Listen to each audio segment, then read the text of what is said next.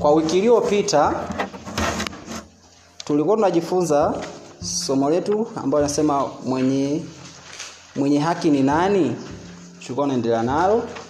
Lakini tuliishia njani kwa sasa tutaishia tulipo tutaendelea tulipokuwa tumeishia wiki iliyopita. Bwana Yesu asifiwe. Nasema kwamba somo letu ni mwenye haki ni nani? Ambapo tulikuwa tunaangalia vitu vinavyosema kwamba vitu ambavyo mtu mwenye haki anapaswa kuwa navyo au kamwe mtu mwenye haki vitu ambavyo unapaswa kuwa navyo. Bwana Yesu asifiwe. Bwana Yesu asifiwe. Bwana asifiwe. Lakini kabla sijaendelea, naomba ni kidogo. Kuna kitu ambacho nikizungumza nikasema kwamba nawapa homework, sasa sijui kama mnaenda mlikifanyia kazi. Bwana Yesu asifiwe.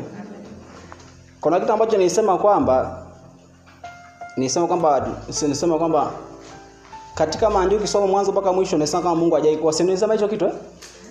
Nasema Mungu hajai. So unakumbuka eh? Mwende kulaba kupekenya kidogo. Bwana Yesu asifiwe. Sasa nilikumbuka nikasema ngoja niwaletee baadhi ya nani ya kifungo hicho ambacho kinaweza kikakusaidia hapa kuanzia kuanza kuelewa. Naomba tu fungue, unaweza tusiandike, unaweza kufungua ile Yohana Yohana sura ya 8 eka chache tu namalizia hapa afu naendelea na na nani ya kawaida. Fungua Yohana pale. Yohana sura ya nane. Yohana mtakatifu sura ya nane. Ni mstari wa 44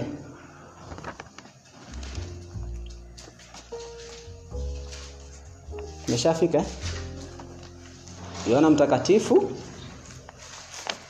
sura ya 8 mstari wa 44 anasema ninyi ni wa, ninyi ni wa baba yenu Ibilisi na tamaa na tamaa za baba yenu ndizo mpendazo kuzitenda.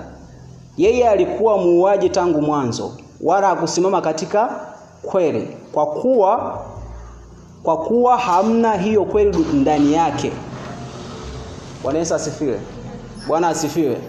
Nadhani unaweza kaona hapo jinsi maandiko yanavyosema. Hapa ni Kristo mwenyewe alikuwa anatamka, anasema. Bwana Yesu asifiwe. Kwanza kwa kuanzia mwanzo mpaka sasa hivi ambaye amekuwa akiwa ni nani? Ni shetani. Bwana Yesu asifiwe. Ibilisi. Kwa hiyo ibilisi ndiye anayeua na sio Mungu anayefanyaje? Anayeua. Bwana asifiwe. Unaweza ukaenda ukasoma vizuri kuanzia wa sura mstari wa kwanza mpaka mwisho unaweza ukaenda vizuri. Lakini ile ni sehemu tu ambayo nilikuwa nataka nikuletee kwamba Mungu wetu ni Mungu mwema kuanzia zamani mpaka sasa hivi. Yeye hajai kuwa na hata kuja kuwa. Ila anayeiua ni shetani. Bwana Yesu asifiwe. Basi tuendelee na somo letu. Tuendelee na somo letu. Vitu ambavyo mwenye haki anapaswa kuwa navyo. Tuliishia ilikuwa ni kitu cha nne, si ndio? Na nne. Basi tunaendelea tano vitu ambavyo mwenye haki anapaswa kuwa navyo. Kitu cha tano nasema mwenye haki lazima awe na tabia ya kusamehe.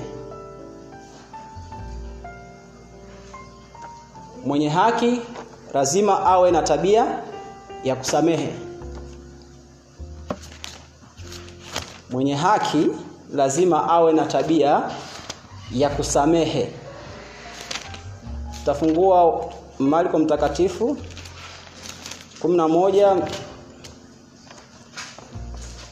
ishirini na tano mstari wa ishirini na tano pale. Marko kumi na moja. Marko kumi na moja mstari wa ishirini na tano. Maandiko anasema nanyi kila msimamapo na kusali sameheni sameheni mkiwa na neno juu ya mtu ili baba yenu aliye mbinguni awasamehe na ninyi makosa yenu. Bwana Yesu asifiwe. Bwana Yesu asifiwe. Maandiko anasema, narudia tena, anasema nanyi kila msimamapo na kusari sameheni mkiwa na neno juu ya mtu. Haleluya. Kwamba tufanyaje? Tusamehe tukiwa na neno juu ya mtu. Kwa hiyo moja ya sifa au moja ya kitu ambacho mwenye haki anapaswa kuwa nacho, anatakiwa awe na tabia ya kusamehe. Bwana Yesu asifiwe. Napaswa kuwa na tabia ya kusamehe, kwa sababu mtu yoyote ambaye aliye aliye na asili ya Mungu lazima awe na tabia za kiungu, ambapo tabia ya Mungu ni kusamehe. Bwana Yesu asifiwe. Kwa kama ni mwana wa Mungu ya kupaswa kusamehe, ambapo kusamehe huko haijalishi umefanyiwa kosa kubwa kiasi gani, au mtu amekujeruhi kiasi gani, au mtu amekuangusha chini kiasi gani, au mtu amekufirishi kiasi gani. Maandiko anasema tusamehe, tukiwa na neno juu ya mtu. Unapokuwa unasamehe, nilisema hausamehi kwa sababu unamfaidisha yule mtu aliyekukosea. Unasamehe kwa kujifaidisha wewe mwenyewe. Bwana Yesu asifiwe. Bwana Yesu asifiwe. Kwa sababu maandiko anasema kwamba yeyote ambaye ana utakatifu, huyo ndiye atapata nafasi ya kumwona Bwana. Maanake kama ndani una utakatifu, huwezi nani? Bwana. Sasa kitu ambacho kinaweza kikakufanya usimwone Mungu ni kuto kusamehe kwako. Bwana Yesu asifiwe. Huyu atupasa kusamehe kwa sababu sisi ni wana wa Mungu. Baba yetu anasamehe. Sasa na sisi lazima tusamehe bila kujali tumekosewa nini. Na mwalimu alistek siku moja akasema kwamba muda mwingine pia mtu hata kama hajaomba msamaha, wewe msamehe. Bwana Yesu asifiwe. Kwa sababu kuna mtu anaweza akakukosea lakini asiye kuomba msamaha. Unajua wapo eh? Anaweza asiye kuomba msamaha. Sasa atakayekuwa anateseka ni wewe. Ni wewe. Yeye anadunda. Bwana Yesu asifiwe. Sasa kwa nini unaendelea kuteseka kwa sababu ya mtu mwingine? Unasubiria mpaka aje akuombe msamaha lini? Unapokuwa unazidi kumsubiria aje, huyo mtu hatakuja au atakuja muda umeenda. Sasa kipindi hicho unamsubiria, kwa nini unaendelea kuteseka? Angari unaweza ukatenda ukasema, baba, mimi nasamehe. Unasamehe kwa ajili ya afya ya moyo wako, lakini pia kulinda utakatifu ambao uliupata pale msalabani. Bwana Yesu asifiwe. Haleluya, haleluya. Wao mnasamehe, wao au kuna mtu ana rundo la watu, unajua kuna watu wanabeba, yaani kuanzia Januari mpaka leo ana yaani bado ana kinyongo na mtu. Sasa sisi kwa na Mungu hataki kuwa na tabia ya kubeba watu. Sasa kama mbeba watu inakuwa ni tatizo. Hataki kubeba mtu ndani ya moyo. Beba vitu vyenye faida tu. Bwana Yesu asifiwe. Bwana asifiwe. Beba vitu vya maana tu. Hamna kubeba vitu visivyokuwa na maana. Moyo hutaki kubeba maumivu. Moyo unatakiwa kubeba furaha tu.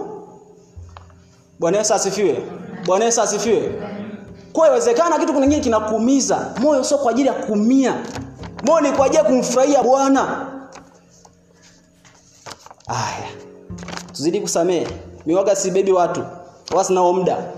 Mtaweza kanikosea kosa kubwa lakini kwa sababu ya moyo wangu ninamwachilia tu kwa sababu naangalia faida yangu mimi. Bwana Yesu asifiwe. Basi tuangalie kitu kingine anasema anasema mwenye haki lazima awe na huruma. Lazima awe na huruma. Mwenye haki lazima awe na nini? Na huruma. Tufungue kitabu cha ruka mtakatifu. ruka mtakatifu sita sura ya sita mstari wa 36. Mstari wa 36.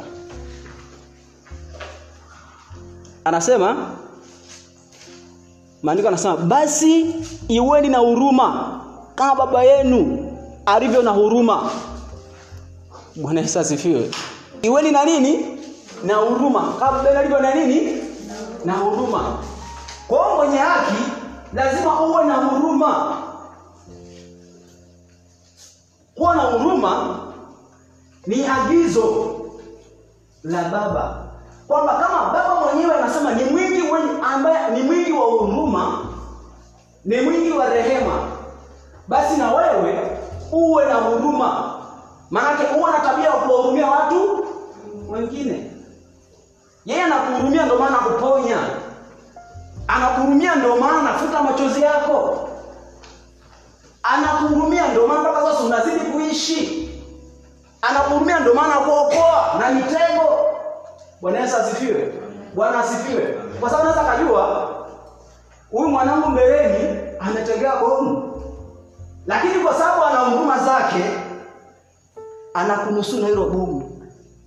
Anakunusuru na huo mtego ambao shetani ameutega kwa ajili yako. Hizo zote ni huruma za nini? Za Bwana. Ndio maana ukisoma ni, ni kitabu gani hili? Nasema kwa nikani maombolezo. Fungue Maombolezo tatu pale.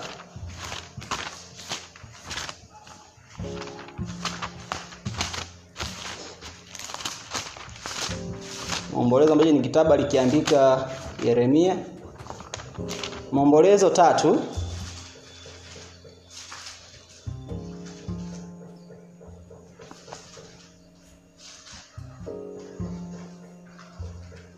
anasema Maombolezo tatu ishirini mbili anasema ni huruma za Bwana kwamba hatuangamii, kwa kuwa rehema zake hazikomi. Bwana Yesu asifiwe. Unaona hicho kitu anasema ni huruma za Bwana kwamba hatuangamii, kwa kuwa rehema zake hazinini hazikomi. Bwana Yesu asifiwe. Bwana asifiwe. Kwa hiyo Mungu ana huruma, kwa sababu ya huruma zake hatufanyaje? Hatuangamii. Kwa hiyo sasa na wewe unapaswa kuwa na huruma kama Mungu alivyo na nini? Na huruma. Wahurumie watu wengine. Mtu ana shida, mhurumie. Mhurumie mtu. Hajalishi unamjua au haumjui. Kitu cha kwanza mhurumie. Unamhurumia kwa sababu wewe ni mwenye haki na umebeba uungu ndani yako. Mtu mwenye uungu lazima awe na huruma na watu wengine. Bwana Yesu asifiwe. Sio mnanielewa kidogo hapa? Mnanipata si ndio? Kwa hiyo lazima tuwe na huruma jamani. Mimi niwe na huruma na nyie wote kila mtu awe na huruma, amhurumie mwenzake. Ndio maana Yesu akasema hurumianeni. Kwamba tuwe na huruma baina yetu kwa sababu ana huruma. Bwana Yesu asifiwe. Bwana asifiwe. Okay, tuangalie kitu kingine tena. Anasema mtu mwenye haki mtu mwenye haki hufanya vitu kwa moyo mmoja na kwa kupenda. Mtu mwenye haki hufanya vitu kwa moyo mmoja na kwa kupenda.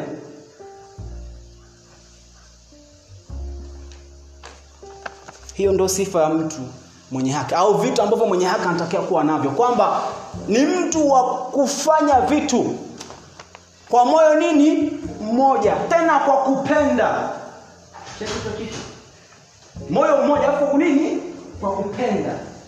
Huyo ndio mtu mwenye haki anapaswa kuwa na kuwa na hiyo hiyo tabia au hicho kitu. Yaani kama unafanya vitu haufanyi kwa moyo mmoja, hapo unakosea.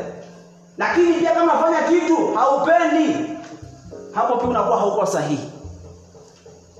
Bwana Yesu asifiwe. Kwa hiyo mwenye haki unapaswa kufanya vitu vyako kwa moyo mmoja, alafu kwa kupenda. Tusome maandiko matakatifu katika kitabu cha Wakolosai. Wakolosai ni waraka. E, Wakolosai Kolosai tatu sura ya tatu. Kolosai tatu sura ya tatu. Okay, ya sura ya tatu. E, mstari wa ishirini na tatu. Mm-hmm. Ishirini na tatu maandiko anasema hivi, lolote mfanyalo lifanyeni kwa moyo kama kwa Bwana wala si kwa mwanadamu. Anaendelea hapa anasema, mkijua ya kuwa mtapokea kwa Bwana ujira wa urithi mnamtumikia Bwana Kristo. Bwana Yesu asifiwe. Bwana Yesu asifiwe. Kwa nakwambia lolote lolote. Anasema lolote mfanyalo. Hajasema baadhi ya vitu, amesema lolo lolote mfanyalo lifanyeni kwa moyo. Unapokuwa unafanya kwa moyo, anasema kwamba matarajio yetu yatarajia kwamba mtu anilipe, bali yafokasi kwamba Bwana atanilipa. Unapata hicho kitu. Bwana Yesu asifiwe. Unapokuwa unafanya kitu kwa moyo, haumgusi huyo mtu unayefanya kazi kwa ajili yake labda peke yake, ila unaenda kugusa moyo wa Mungu moja kwa moja, na ukiugusa Bwana hata kuacha bure, kuna kitu atakupa, hata kama ulikuwa unafanya kazi nani? Ya poso nani? Ima. Bwana Yesu asifiwe. Ndio maana anaweza akakupa assignment. kwamba unafanya kitu fulani. Sasa unapoenda kufanya kitu usifanye kwa sababu yeye kafanyaje kakuagiza ila fanya ni kama Mungu amefanyaje Ame, amekwambia kafanye kama unapokuwa unafanya usegeeni usimatajeni sio kwamba ima atanipa kitu. Akipande fulani anaweza akakupa lakini akupacho Mungu sio kama anaweza akakupa mwanadamu. Bwana Yesu asifiwe. Mungu anakupa zaidi. Kwa hiyo fokasi yako kubwa ni kutenda ili upate thawabu kwa Bwana. Kwa sababu Mungu akikupa utapata zaidi. Sio kama unanielewa au nachanganya mnanielewa jamani? Mnanipata si ndio? Kwa hiyo tunapaswa kufanya kwa moyo. Hicho kitu mimi kimenifunza sana kwamba hata kama mtu ameni, ameni, yani ame, ameniomba amesema nina jambo langu. Naomba unisaidie. Mimi napenda kujitoa sana kwa moyo wangu wote kabisa. Kwa sababu najua ninafanya ili Bwana apate kuguswa na mimi apate kunibariki. Bwana Yesu asifiwe. Lakini pia ukiwa unafanya kwa moyo unakuwa unapanda nini? Mbegu. Ambapo mbegu itamea. Itakurudia nakwambia kile wanachokipanda ulichofaje utavuna. Kwa ukiwa unafanya kazi kwa moyo mmoja kuna siku na wewe utakuwa na jambo lako. Watu watajitoa kwa nini? Kwa moyo. Kwa sababu ulifanyaje? Ulifanya kwa nini? Kwa moyo. Kwa kitu unachokifanya haufanyi kwa ajili ya kumfaidisha yule mtu unafanya kwa ajili ya faida yako Bwana Yesu asifiwe. Bwana asifiwe. Bwana Yesu asifiwe. Kwa hiyo tujitahidi kufanya kazi kwa moyo mmoja. Iwe ya mtu mwingine. Wewe kafanya kwa moyo mmoja kwa sababu pale ni mbegu. Haitaenda bure mimi nakwambia. Haitaenda bure. Kuna siku utakuwa na jambo lako tu. Kuna siku utakuwa na uhitaji wa watu. Sasa kama umekuwa na tabia ya kutofanya kazi kwa kwa watu wengine, unadhani si ukiwa na jambo lako hata unajitoa? hawezi kujitoa na hawezi kulaumu. Kwa sababu hujafanya hujajitoa kwao. Lakini kama unakuwa ukijitoa kila siku watu watasema na hapana yule ndio anajitoa sana. Acha tufanye kazi na sisi kwa moyo. Kwa hiyo kitu ambacho unakipanda unapofanya kinakurudia wewe mwenyewe. Bwana Yesu asifiwe. Haleluya. Tumenuna Bwana Yesu asifiwe haleluya hizo ndio principles za Mungu Mungu ana principle zake. Na ili kumu, ili kumuona Mungu kuna principle zake. Na kwenye haya maisha ukikosea principle, unaweza ukaisha kumlaumu sana Mungu kila siku. Unaweza ukamlaumu sana kwa Mungu, mbona haunioni? Sio kwa Mungu hakuoni. Ila ni kwa sababu wewe haujataka kukaa kwenye mstari. Ni kwa sababu wewe haujataka kufuata kile Mungu anachotaka anachokuagiza wewe. Kwa sababu kazi yako wewe yani ni kutimiza, ni kuwa na utii kufanya kile ambacho Mungu anakwambia ukifanye. Kwa sababu Mungu anapokwambia kwamba fanya kitu fulani huwa ana sababu. Bwana asifiwe. Mungu hapa anapotoa agizo kwamba fanya hiki kitu, Mungu hana sababu. Jua hilo. Atakachokwambia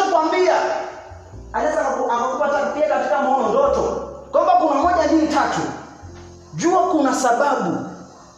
Yaani anachokwambia ukifanya jua kuna sababu. Kama ukienda kinyume lazima ulipate. Na lazima hasara ikupate. Yaani kitu ambacho amekuonya kwamba kitu usikifanya wewe ukafanya jua lazima kikunase. Bwana yesu asifiwe. Bwana asifiwe. Kwa nakwambia kwamba chochote mungu ambacho amekiagiza kwenye maandiko ana maana yake kama kingekuwa hakina maana asingeandika. Tusijifanye kwamba si wajuaji, tunataka kuhalalisha mambo. Mm -mm. Fuata kile ambacho baba yako anataka ukifanye. Bwana Yesu asifiwe. Bwana asifiwe. Bwana Yesu asifiwe. Kwa hiyo tuweni na hiyo tabia, tufanye vitu vyetu kwa moyo mmoja kwa sababu sisi ni wana wa Kristo. Tunasema kwamba tunasema kwamba mwenye haki lazima awe na upendo. Azonga sisi tumeungana kuwa kitu kimoja, lazima tupendane, tuweke tofauti zetu pembeni. Hali ya kiuchumi weka pembeni, mpende mtu. Ukiwapenda watu, mi nakwambia utaona faida kubwa sana ya Mungu. Mungu utamwona live kabisa nakwambia. Mungu utamwona kabisa kabisa. Na Mungu huwa ana tabia ya kujidhihirisha live kwa mtu. Utaanza kuona kwamba mmm, hapa kweli Mungu yuko. Hapa mmm, kweli hapo Mungu. Yaani live unaanza kumwona Mungu, Mungu akitenda kazi, yaani unaanza kumwona Mungu. Unaanza kumwona, kumwona, kumwona, kumwona, kumwona. Bwana Yesu asifiwe. Bwana asifiwe. Bwana Yesu asifiwe. Amen. Kwa wapendwa, tuwe na upendo. Hapa tuko tumekusanyika hapa, mmoja wetu akiwa na jambo, tufanyeni kwa moyo, tufanye kwa moyo, tusiangalie kwamba yani, yani usiangalie vitu vingine, bali naomba tu mwangalie Mungu. Usimwangalie mtu kwamba atakupa nini. Focus kwa Mungu. Bwana Yesu. Focus kwa Mungu.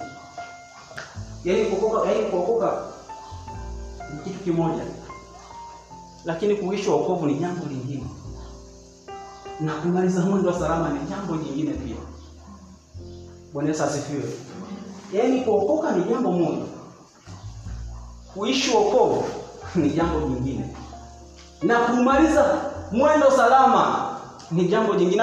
Ana sikudanganye mtu, mtasema kudanganya hata siku moja Waka tunatuongeka sana kumaliza mwendo salama, lakini unaoga gani kama maliza mwendo salama? How sure are you? Vita amempiga. Bwana Yesu asifiwe.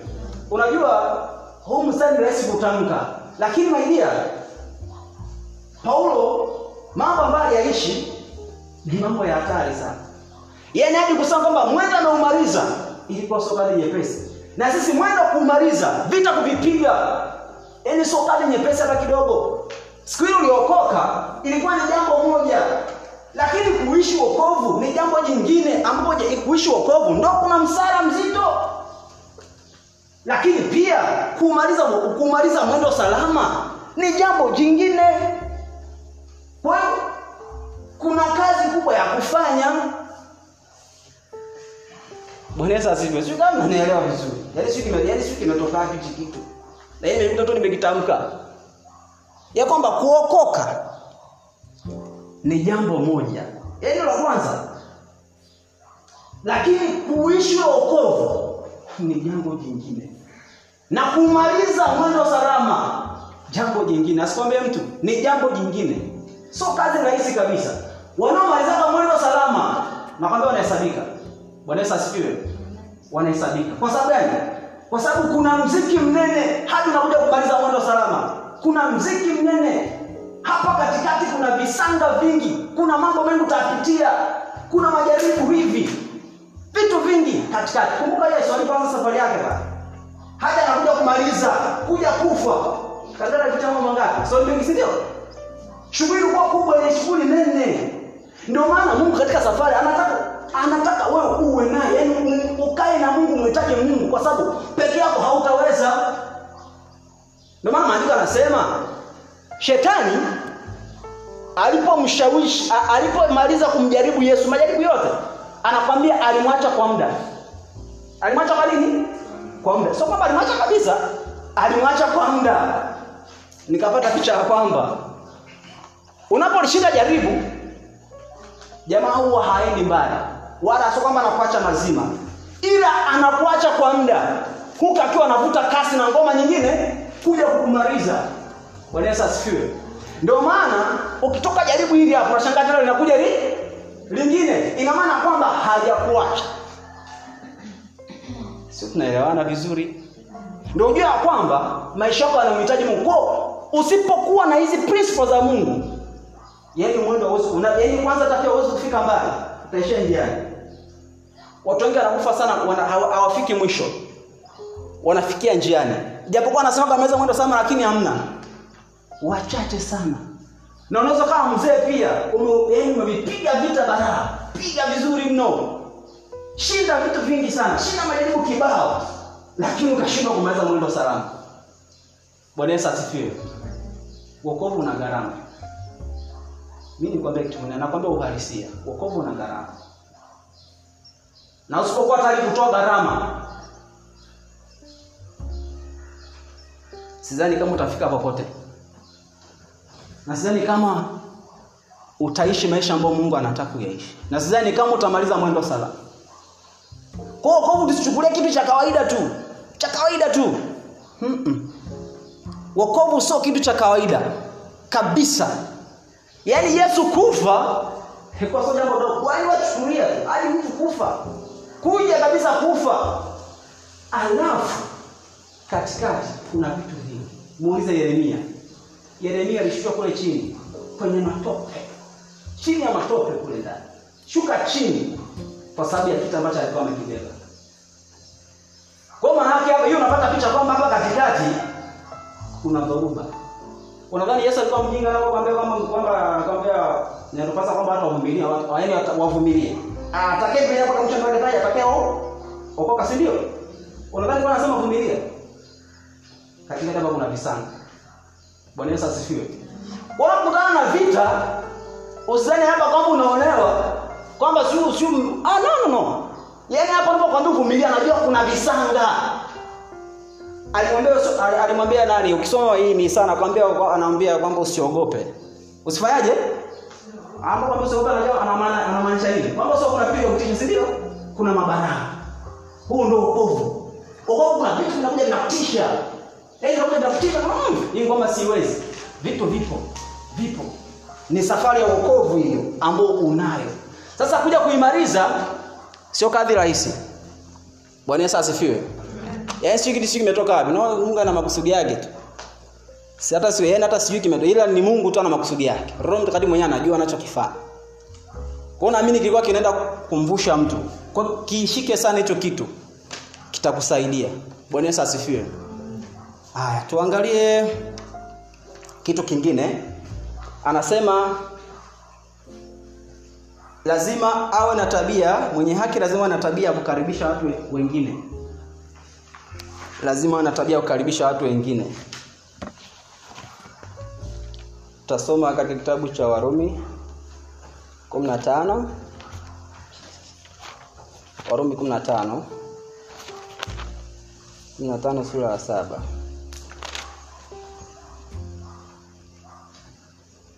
kuna tano nasema kwa hiyo mkaribishane ninyi kwa ninyi kama naye Kristo alivyo alivyotukaribisha ili Mungu atukuzwe. Bwana asifiwe. Hicho kitu naomba kinota kwamba kwa hiyo mkaribishane ninyi kwa ninyi kama naye Kristo alivyotukaribisha ili Mungu atukuzwe. Bwana Yesu asifiwe. Kwamba tukaribishane sisi kwa sisi kama Kristo alivyotukaribisha. Hapo akasema ili Mungu atukuzwe. Bwana Yesu asifiwe. Kwa hiyo unapokuwa unakaribisha watu ni agizo. Lakini unapokuwa unakaribisha watu, Mungu anatukuzwa. Ndio maana mtu atasema tu vizuri. Yaani kuna kitu atakitamka kwamba isee yule baba Mungu kafanya kitu. Yule mama Mungu ka yaani aisee mama na Mungu ana roho nzuri sana. Unadhani kwa nini?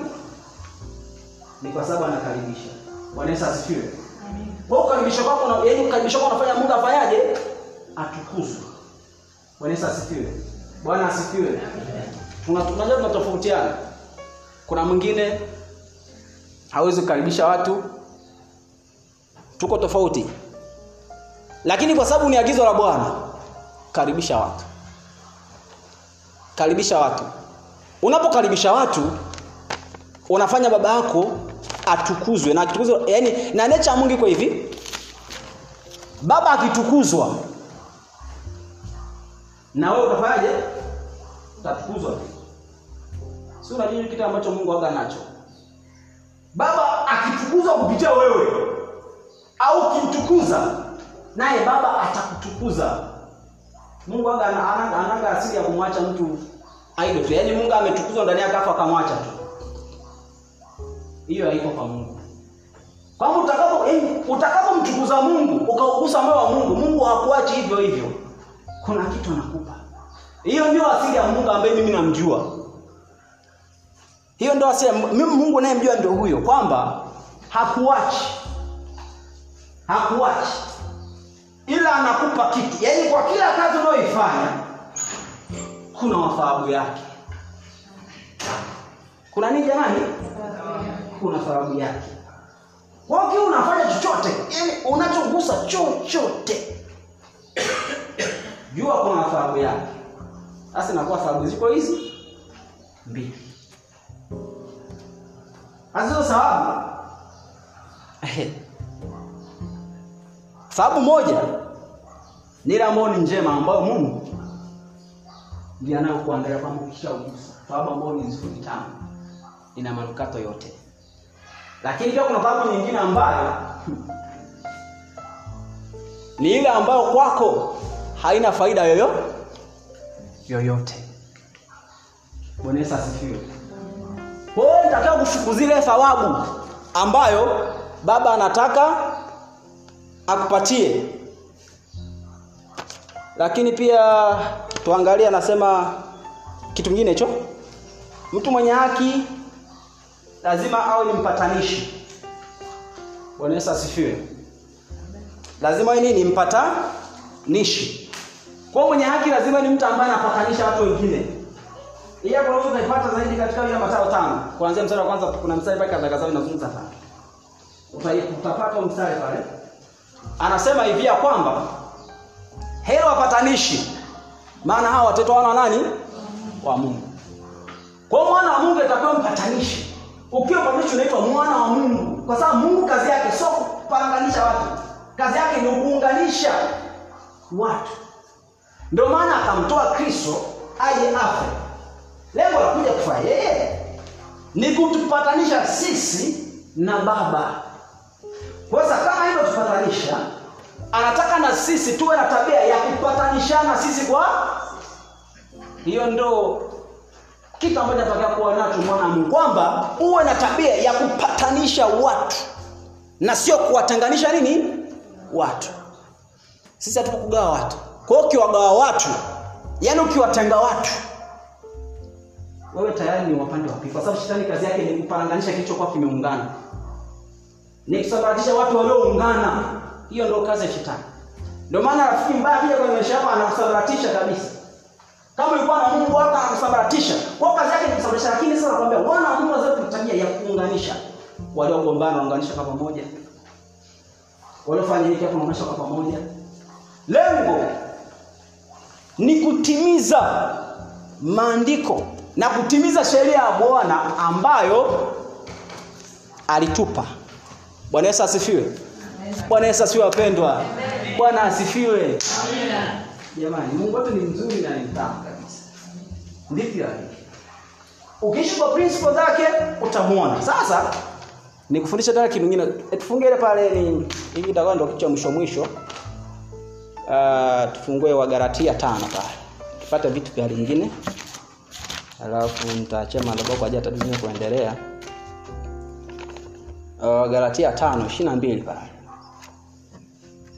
Anasema hivi, vile ambavyo ambavyo nifundisha sasa vizungumzia, ambavyo siyafundisha ndio vizungumzia hapa. Anasema hivi, lakini tunda la Roho ni upendo, furaha, yapata nishazungumzia amani tayari, uvumilivu ndo nimetoka kusema. Kwamba lazima na nini? Na kwa mwenye haki lazima uwe na uvumilivu lazima uwe na uvumilivu. Nikasema kwamba mungu anaposema kwamba uwe na uvumilivu ana maana yake pia. Mungu akwambii kitu ndio maana kwamba kila anachokitamka mungu kina sababu. Anaposema uwe na uvumilivu ana maana yake. Anaposema uwe mvumilivu ana maana yake. Kuja na chuo wa uvumilivu. Ndio maana akasema tusinung'unike sio watu kulalamika bali tufanyaje? Tushukuru kwa kila nini? Kwa kila jambo. Mungu ana sababu. Yaani mungu ana sababu. Ana sababu yake. Kila anachokitamka mungu kina sababu. Kila alichoagiza kina sababu yake. Nyuma. Bwana yesu asifiwe. Bwana asifiwe wapendwa. Kwa hiyo anasema tuwe, lazima tuwe na uvumilivu sisi. Alafu anasema hivi uh, utu wema. Mwenye haki lazima na, na utu wema. Kingine anasema fadhili. Make mtu mwenye haki lazima uwe na fadhili wapendwa. Bwana asifiwe. Uwe na nini? Na fadhili. Kama mungu alivyojaa fadhila alivyojaa na fadhili nyingi na sisi tutakiwa tuwe na tabia ya kufadhili wengine. Kwa hiyo sisi ni watu wenye haki. Tunapaswa kufadhiliana sisi kwa sisi. Tufadhili na watu tusiowajua. Mtu yoyote mwenye uhitaji tumfadhili. Hata ambaye yani yoyote unajisikia mfadhili kuna pesa si ndio? Unaweza kumfadhili mtu mavazi whatever chochote. Lakini umfadhili mtu. Unapokuwa unamfadhili ni wakati unaenda kugusa moyo nani? Wa Mungu. Yaani focus yako kubwa sana isifocus kwa ajili ya watu focus kwa ajili ya Bwana kwamba nenda kamguse Mungu. Kishamgusa Mungu atakupa thawabu. Bwana Yesu asifiwe. Alafu akasema hivi kuwe kuna uaminifu kwanza pendo uaminifu mtu mwenye haki lazima na nini? Uami uaminifu. Uaminifu kwa Mungu uaminifu kwa sisi kwa sisi. Sio waaminifu. Tujitahidi. Kuwa nini wa? Uaminifu kwa uaminifu ni kitu ambacho mwenye haki anatakiwa kuwa nacho. Tuwe waaminifu. Bwana Yesu asifiwe. Lakini kitu kingine anasema uh, upore lazima pia tuwe wapore. Tuwe wapore. Mwenye haki lazima awe na upore. Na upole unaozungumzia so upole ule wa mtu labda mkimya. Unajua mkimya sio mpole. Sio maana halisi ya mtu mpole. Sio kama unajua hilo. Yaani mtu mkimya so alama kusema mtu nani? Mpole. Si ndio au unadanganya jamani sio kama mtu anaweza kama kimya lakini baraka hatari kwenye matendo ni hatari. Ni hatari. Kwa hiyo upole anaozungumzia Mungu hapa. Sio kukaa kimya kwamba siwe na ukimya naona. mtu anaweza kaa anaongea baraka lakini ni mpole. Unajua pole nini? Ni ule ukarimu mtu anaokuwa nao. Upendo anaokuwa nao. Bwana asifiwe. Rehema ambazo anazo. huruma ambazo anazo. sasa vile ndio vinavyobeba maana nzima ya upore Bwana Yesu asifiwe. Bwana usiukaenda ukamkuta mtu aongee ukasema ah kwani ni mpole. No. Wana baraa. Wana baraa kubwa sana wana baraa kubwa. Kwa manake mpole ha, hajifailiwi kwa namna ambavyo anaonekana bali matendo ambayo anaonyesha bwana yesu asifiwe. Kwa sisi tuwe na upole huo tuwe wakarimu wenye upendo na vitu vingi vingi tuwe navyo katikati ya hiyo ndio maana harisi ya upore. Bwana yesu asifiwe. Bwana asifiwe. Unaweza nikuta mi nabwabwaja naongea hatari. Kuna mtu anaongea kama cherehani. Lakini moyo wake ni moyo safi sana. Kwa kumbe mtu anaweza akasema akamchagua akasema huyu anaongea sana hamna. Hata nifaa. Huyu haongea ndo atanifaa alafu kumbe yule ambaye anaongea ndiye anaweza akamfaa. Kwa sababu kuongea na matendo ni vitu vitu tofauti mwingine huyu hapa haongei anakuja kupiga vitu ambavyo hukuwahi kudhania kabisa. Tena kimya kimya haongei vile vile anakutandika. Huo sio upore ila ni ukimya. Bwana yesu asifiwe. Bwana asifiwe. Haya basi tuangalie na kitu kingine anasema tuwe na kiasi. Hicho ndio kitu cha mwisho ambacho tutakita siku ya leo kwamba mwenye haki lazima awe na nini? Na kiasi. Fanya sana omba sana fanya kila kitu lakini kitu hiki kimoja uwe na kiasi kwa kila kitu. Bwana yesu asifiwe. Kuongea uwe na nini? Yes. na kiasi. Ibada za na nini? Yes. yaani kitu na kiasi kila kitu kiasi. Kusaidia kwa na nini? Yes. si unanielewa vizuri. Yaani ya mambo yanapisi kwamba Mungu anasema kwamba na kiasi na maana yake fanya sana fanya sana kiwe na nini? Yes. kiasi. Yaani kiasi uwe na kiasi usizidishe. Uwe na kiasi uwe na huruma lakini na nini? Yes. na kiasi. Ndio maana tunaweza kama mwingine ukienda ukizidisha ndio pale pale dharau unaanza kuibuka. Unajua hicho kitu? Dharau kufanya kuibuka. Kwa sababu yeye mtu anaweza kufanya na kucheza na anachotaka tu lakini ukiwa na yeye mtu anaongea lakini ukiwa na limiti zako tu. "Mm, hapa nikizingua tu hapa mtu hapa hatupata hatupatani. Kiasi. Yani cheka na mtu lakini kuwe kuna kiasi. Hapa. Kiasi. Kwamba ya- yaani vitu visizidi vikizidi. Chumvi tuna chumvi chumba kizidi unaweza kama mboga kweli sukari kizidi unaweza kuna chai ya yaani kwa sababu imezidi. Hata kama ni nzuri sio nzuri kama inaweza tamu lakini sasa kizidi sio kibaya shida piga kiasi fanya kiasi kila kitu fanya kiasi unaweza kama yaani fanya ibada zako lakini kwa nini ndio maana Mungu akasema kwamba ndio maana Paulo anakumbuka ni kazi, si ndio? Fanya nini? Sali, piga kazi. Sali, piga nini? Kazi. Ndio maana Mungu sababu anasema Mungu ni soni ni msaada wetu, si ndio? Eh, piga kazi Mungu atakusaidia. Tunapata mafanikio na leo. Sasa na unataka kesho unaomba unaomba. Sio kufanya haja. Kwa Mungu ana akili. Ndio maana kaambia Adamu ailime nini? Ali. si ndio? Sasa alisema hivyo, ailime nini? Ali. Unafikiri Mungu alikuwa ana akili? Ana akili?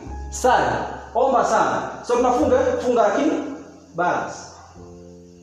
Si unajua? Si unanielewa hicho kitu? Ufanyaje? Balance. Yaani balance. Usizidishe, ukizidisha nadhani yani piga hapa katikati. Soma sana Biblia ikiwa na nini? na kiasi. Kiasi kimemata Ndio maana mhubiri anasema kwamba kusoma sana kunaotosha nini? Mwili. Unadhani alikuwa na akili? Kwa sababu hata yeye kuna wakati mimi ukifika yani unachosha kichwa, mwili unachoka. Sasa kama mwili unachoka toka, si unataka kupumzika, si? Kaa pumzika au unaweza kufanya vitu vingine. Yaani ukifanya kitu kuwa na kiasi. Ukishafanya kiasi, fanya na kingine tena. Lengo ni kutaka kubaya yani yaani mtu asikuchukulie poa, asitumie muda wako vibaya, asikutumie vibaya. Hivyo tu. Bwana Yesu asifiwe. Haleluya wapendwa.